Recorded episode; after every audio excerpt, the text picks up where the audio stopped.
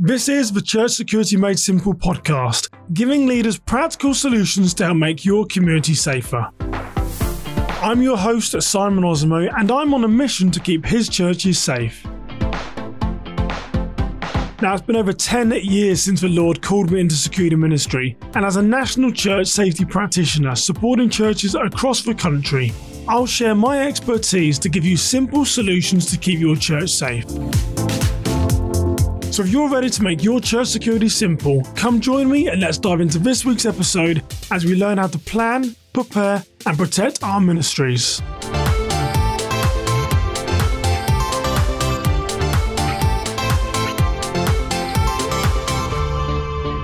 Want to start by saying thank you for taking the time out of your busy day to listen to this podcast. Please continue to share the episodes with your circle of influence and don't forget to rate and review. It means so much to me. It really does. And I want to start by saying a quick thank you to Bullis Insurers, the sponsor of this podcast series. Mark Bullis and his team really excel at supporting churches and they are the personal insurers of my business. So I'll leave their link in the show notes so you can check them out later. Now, I have a great guest for you today. Erika Cole is known simply as the Church Attorney. She is the host of a top 5% global podcast called Church Law, and she has over two decades of specializing in law for churches. Now, this conversation was recorded many, many months ago, so I'm excited to finally share it with you. Now, why is the topic of church law so important? Well, so many things can it go wrong in our ministries. It's really important that we stay in compliance with both local and federal laws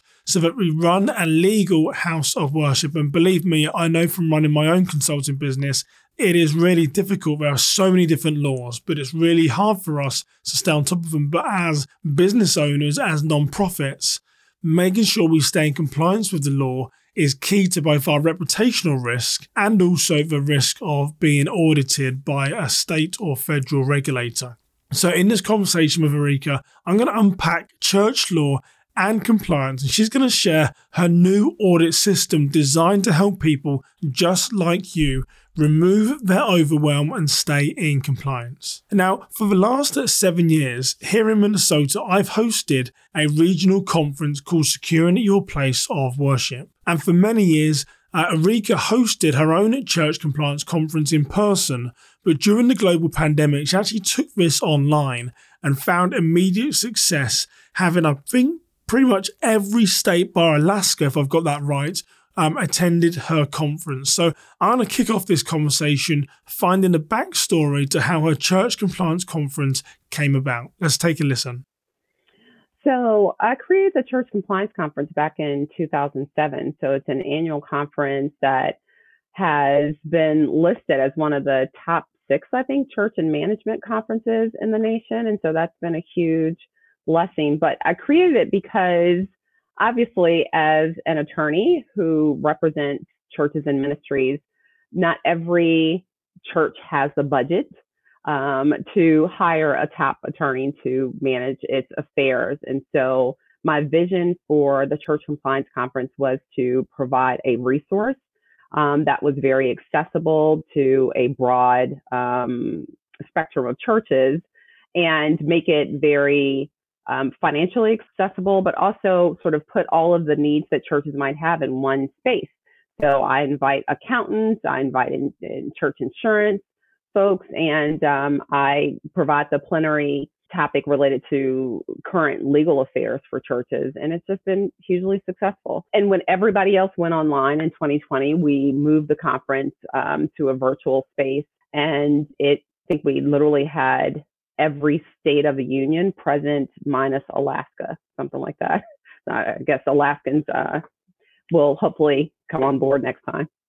One of the things that I find that churches are most often asking me from across the country is where do we sit against our peers and what are other churches doing to stay safe and secure? Now, it's my belief that that same question could be asked about law and compliance and it can be really hard to stay compliant with both state and federal laws. So, the question that church facilities managers, business administrators, and security leaders should be asking themselves is this What is it that successful churches are doing around church law that we are not? Now, if you listen in, I asked Erika that very question.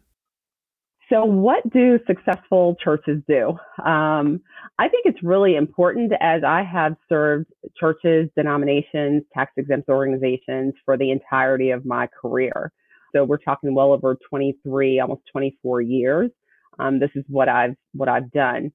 One of the primary things to consider is knowing what it means to operate in compliance, how to actually operate a church while we know that people come to church um, because they have hopefully a love for God and um, and leaders serve the church because they have a love for God and a love for God's people.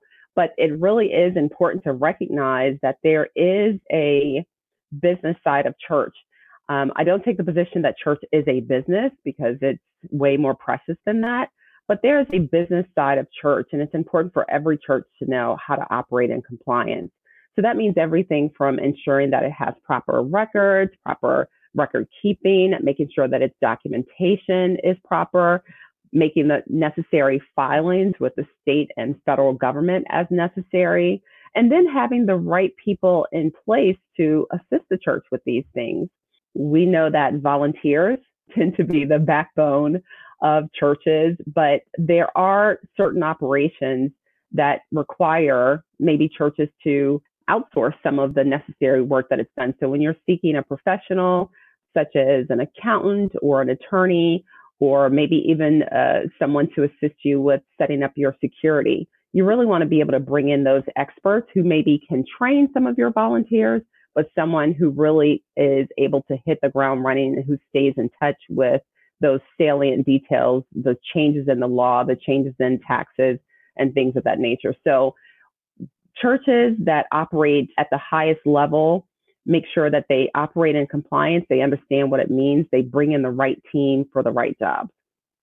The challenge we always have in the church is that we are predominantly a volunteer workforce. But there are some roles, such as safety and security leaders and law and compliance, where we're looking for very specific skills. In fact, one of the reasons that I see church security programs fail across the country is that either the church has the wrong leader in place or they've invested so little in that person's personal growth and development that they do not have the skills to be successful. Now, I spoke with Erika about knowing when is it best to hire someone from the outside for those roles that require a very specific skill set that can increase our church liability if we get it wrong.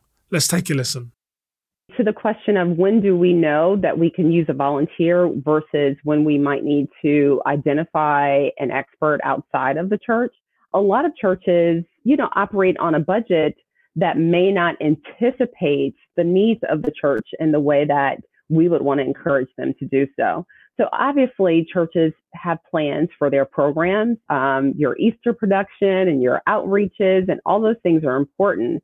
We also understand that you have to pay, play both offense and defense, right? So on the offense side, yes, you want to make sure that you have a financial plan for all of your programs, but you've got to also have a steady defense. So, you know, there, there's a statement that defense wins games. And the truth is, no matter how much of great programming you have, if you don't have a strong risk management set up, then it can be lost in a moment. And I'm sad to say that, but it is true. I've found that churches always want to do the right thing. They know that risking compliance is hard. They know it's important. They are committed to doing the right thing. They often just need a push to get them on the right compliance path. However, however, the leniency that used to be given by the courts to churches is no longer there we are expected as 501c3 non-profits churches. We are expected to be knowledgeable on the law like everyone else and be in compliance. Now erika talks to us about churches wanting to do the right thing.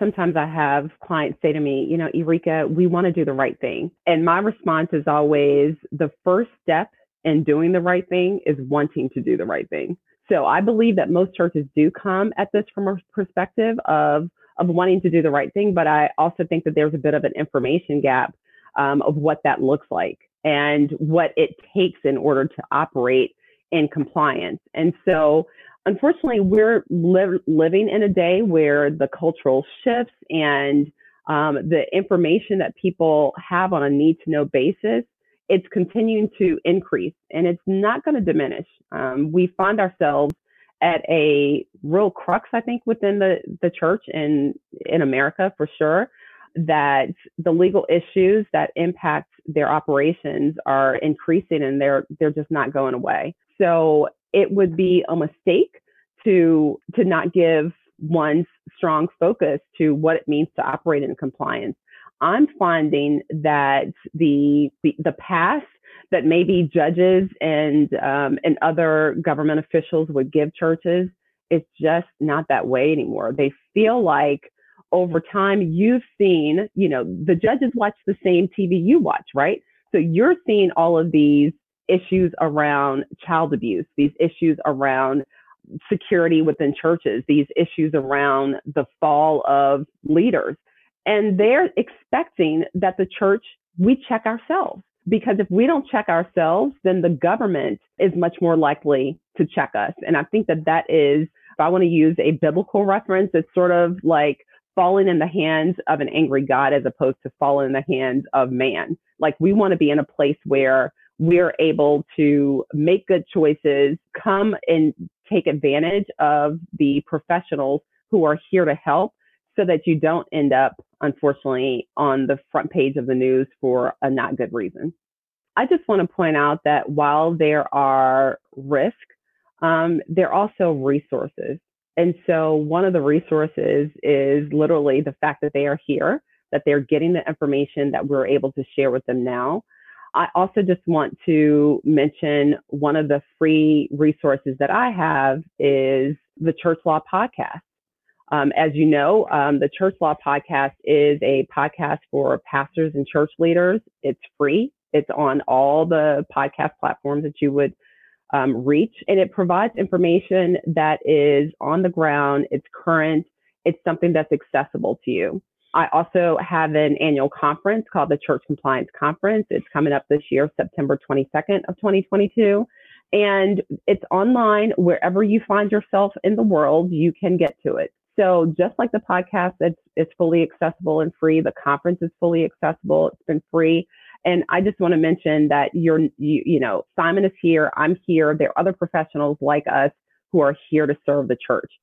Working with my friend Ginny Cronin, who is a non-profit attorney from Henningson and Snoxell here in Minnesota. Now, I've heard Ginny say time and time again the importance of having an employee handbook.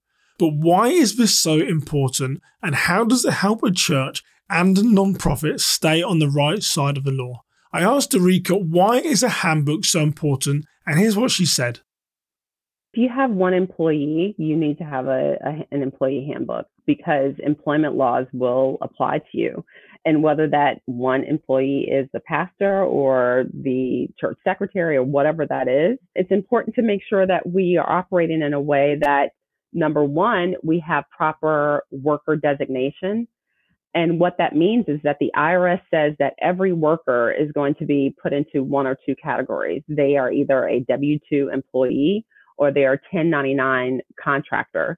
And churches are notorious for making mistakes around worker designation. And unfortunately, this is another area that the IRS is really tightening up on. Funny enough, the most recent episode of the podcast deals with churches and HR matters. And we specifically talk about the employee handbook and other employment matters. So it's important to make sure that you have a proper set of policies that always would include employment matters and making sure that you um, review the IRS regulations around worker designation. I think I did a whole video on on one of my sites, on one of my social media sites, about um, whether a musician is a contractor or an employee because church worker designations can be confusing. And, and unfortunately, though, the IRS is not very sympathetic. So we want to do our best to try to make sure we have the proper designation and employee handbook to outline the requirements of employment There's also the ministerial exception, which is a big deal for churches. We could spend all day going down this road, but yeah, I would just point them maybe to the most recent episode of the podcast, which does deal with HR matters for churches um, in the church law podcast.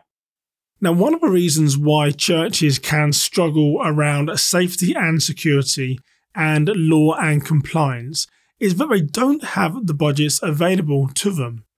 But one of the bigger reasons is often about not knowing where to go, and it's that old fashioned saying, you don't know what you don't know, and simply not knowing where to look to get the help. So here, Erika talks about creating the church attorney legal audit system to help leaders and administrators stay in compliance. It's called the church attorney legal audit system. And because, of course, you know me, I, I created it and then I registered it with the United States Patent and Trademark, Trademark Offices. That's what I do. yeah. Um, but but literally, I created the system because I found that there wasn't a real concise mechanism for churches to be able to even self evaluate like where am i? How am i doing compared to other churches? How am i operating compared to other churches perhaps even the size or other churches in my area? And so the compliance system breaks down everything from number one from a diagnostic level. Let's just get in and let's you know dare i use another analogy let's lift up the hood and let's look around and see what's going on so i help you just have a checklist of a diagnostic so that you even know what you're looking for and then we go through a series of audits looking at the state level because there are specific requirements there, looking at the federal level, and then looking at policies. And this brings us back to one of the things that you mentioned. That's everything from employment policies to child protection policies, which is really critical, to all of these necessary internal conflicts policies, financial operations. Like these are things that every church is going to need but not every church knows that it needs. So it really is a way to helping churches move to that green light ultimately of compliance. It is my desire um, and what I believe is that churches and church leaders want to honor God. And I believe that the people who come to church, who give, who pay their tithes, who are present they want to know that their leaders are doing everything they can to keep them safe, to keep the affairs um, moving forward in an honorable way, and to, as I say, keep them out of the news for, for bad reasons. And so it is my belief that most church leaders have that as a pivotal desire. And to the degree that that's the case, the more you're informed, I think the more you are willing to do the things that that keep your congregation safe. Well, Erika, it's been an honor and a privilege to spend time with you today. Thank you for sharing your knowledge and your wisdom with my listeners. And I know that we will continue to work together in the future. And I look forward to attending your church compliance conference this September. It's been delightful. And um, I look forward to having you on the Church Law Podcast, hopefully next season. So let's make that happen. Thank you for listening to the Church Security Made Simple podcast. If you're looking for training on how to keep you and your church community safe, or if you're interested in working with me on my five week group coaching program, please head over to worshipsecurity.org. And if you've enjoyed this podcast episode, don't forget to rate and review wherever you are listening. Now, I'll be back with you on the next episode, but until then, stay safe, have a blessed day, and remember always plan, prepare, and protect your ministry.